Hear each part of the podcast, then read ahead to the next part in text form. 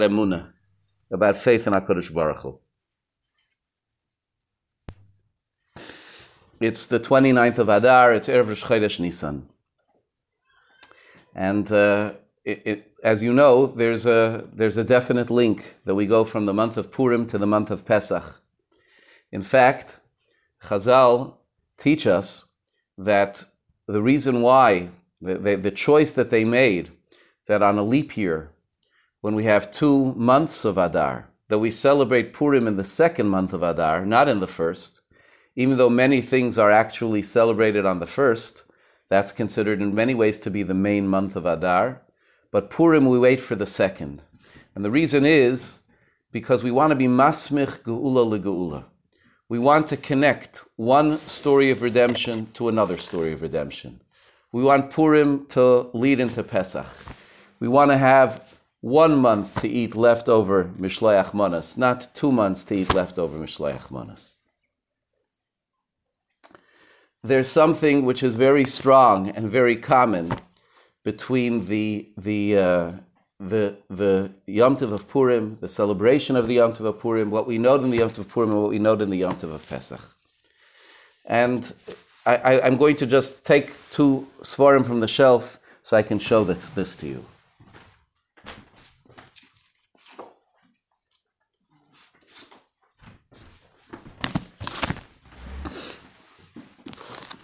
The Yom Tov of Purim that we just recently celebrated is a Yom Tov where the miracle came out in a hidden way, as you all know, B'nais Nistar, but it was triggered by a specific, a specific act. What happened? Mordechai came to Esther. He told her she had to step forward for the sake of Klal Yisrael, for the sake of the Jewish people.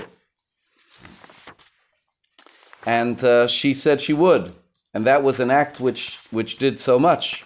The act of doing for Klal Yisrael, the act of chesed of Esther, the act of self sacrifice and of identification with the Jewish people. But Esther was not ready to just go on that.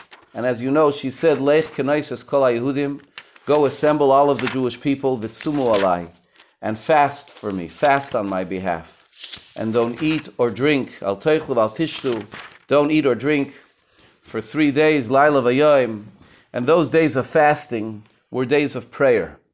And it was a result of those days of prayer and those acts of prayer that the Jewish people were saved. The war against Amalek is always won by prayer. The first war against Amalek was fought by Yehoshua, and you all remember Moshe Rabbeinu was standing there at Rosh Hagiva on the top of the hill, and he had his hands raised in prayer to HaKadosh Baruch Hu. Vayyodav emuna adboy Hashemesh. His hands were hands of faith. The Targum says that that means that they were hands that were raised in prayer. Arimu bitzlo. They were raised in prayer. And it was visible, the relationship of the prayers of Moshe Rabbeinu to the victory of the Jewish people.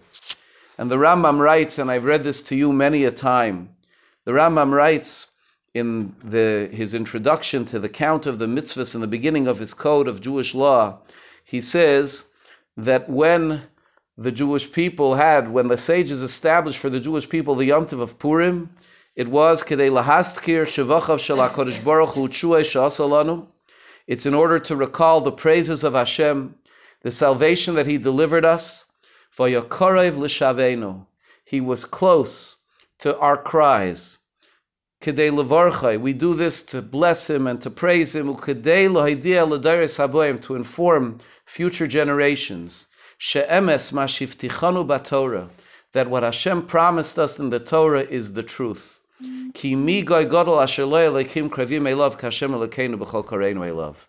Because who is a nation that has Hashem close to it, as Hashem our God, whenever we call out to Him? The prayers, the tefillos of the Jewish people were answered for the salvation of Klal Yisrael of the Jewish people. And the story of Purim, the celebration of Purim, is done to recall this, to remember, and to notice that there's no that Klal Yisrael has Hakadosh Baruch Hu answer our prayers.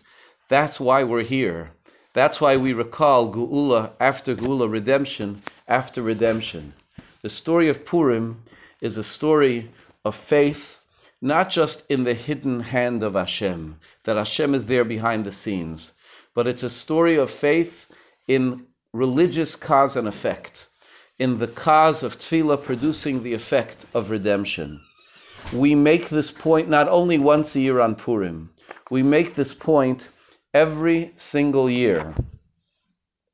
Every single year, we make this point on, uh, and not, excuse me, what am I saying every single year? Every single day, every single day and night, we make this point in our davening. What do I mean? So we know, you, you know, that every morning when we daven, there's one bracha which is made after the Shemana Esrei, and it's called the bracha of Geula. Baruch Atu Hashem Goal Yisrael. Blessed are you, Hashem, who redeemed the Jewish people. We're supposed to say that bracha immediate, immediate to the Shemana Esrei. We have no interruption, right? We, we don't even say Amen to that bracha because we want to go right from Geula into Tefillah, into davening. At Mariv, we do the same, although slightly less strictly. We say Goal Yisrael, then we say Ashkivenu. There are other things that we add before, before we daven. The, the Gemara says in Maseches Brachas, you know who's a Ben Olam Abba? You know who is a member of the world to come? That's the person who puts Geula next to Tefillah. Zasaimech Gula Shel Arvis, Litfila Shel Arvis, who does it in the morning, who does it at night. So Rabbeinu Yonah, the great commentary, the Talmid Rabbeinu Yonah, Maseches Brachas, asks, I don't get it. What's the big deal that he turns pages in the Siddur, that he says Gula and then Tefillah? Why does that guarantee, why does that assure a person a portion in the world to come? This is the question which Rabbeinu Yonah writes. So Rabbeinu Yonah says two answers. The first answer, which he says, is in the name of the Ramban.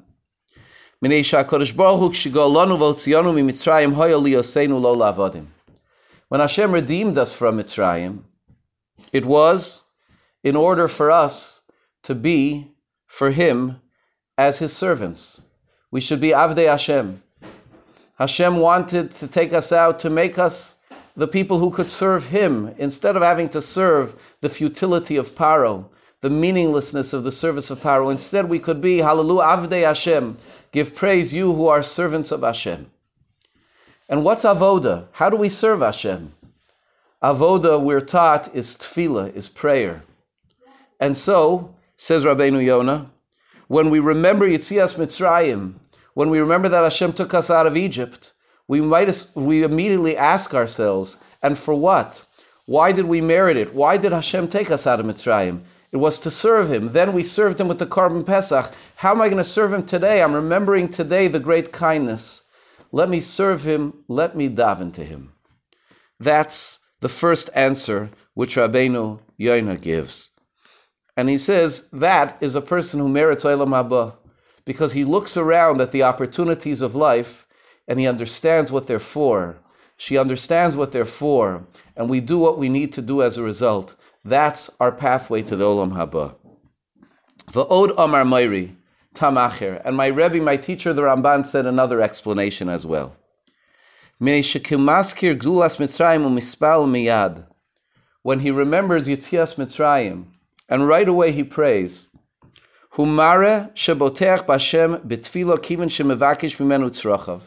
He shows that he relies on Hashem in tefillah, because he's turning to him for his needs.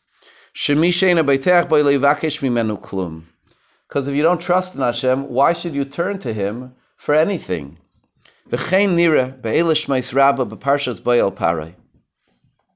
And he says, and so it seems from the Medrash, in uh, in the Medrash Rabbah of Parshas Bo. Shomer l'Shem shekshiro Yisrael anisim anifloy she'oisei imam. When we saw the miracles that Hashem did for us, which were not according to the normal way of the world, we trusted Him. We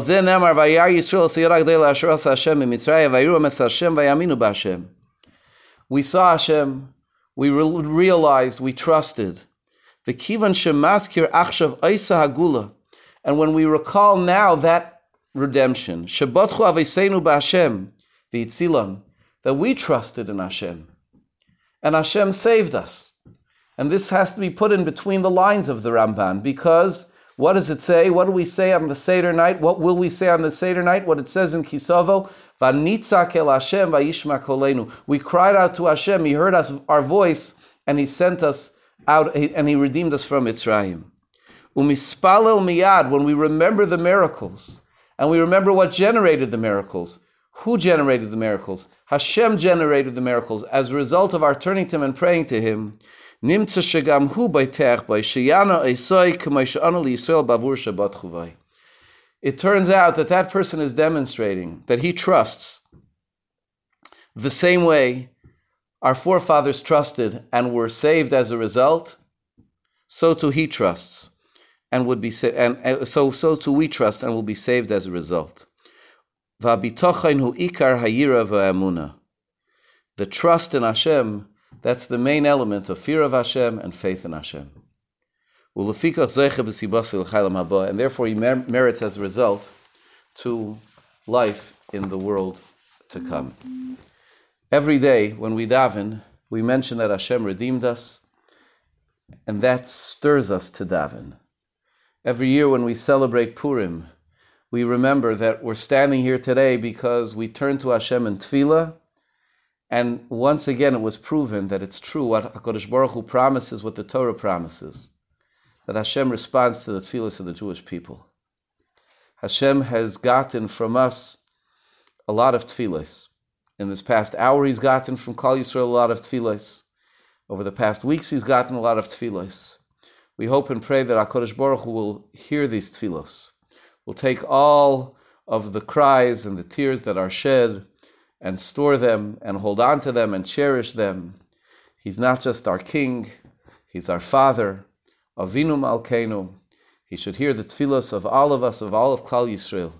May everyone who needs a refuah shalema be granted a refuah shalema. May no one else suffer from this plague, from anyone from Klal Yisrael, from anyone within the world. May HaKadosh Baruch Hu restore the world to its balance, parnasa to its proper flow for everyone.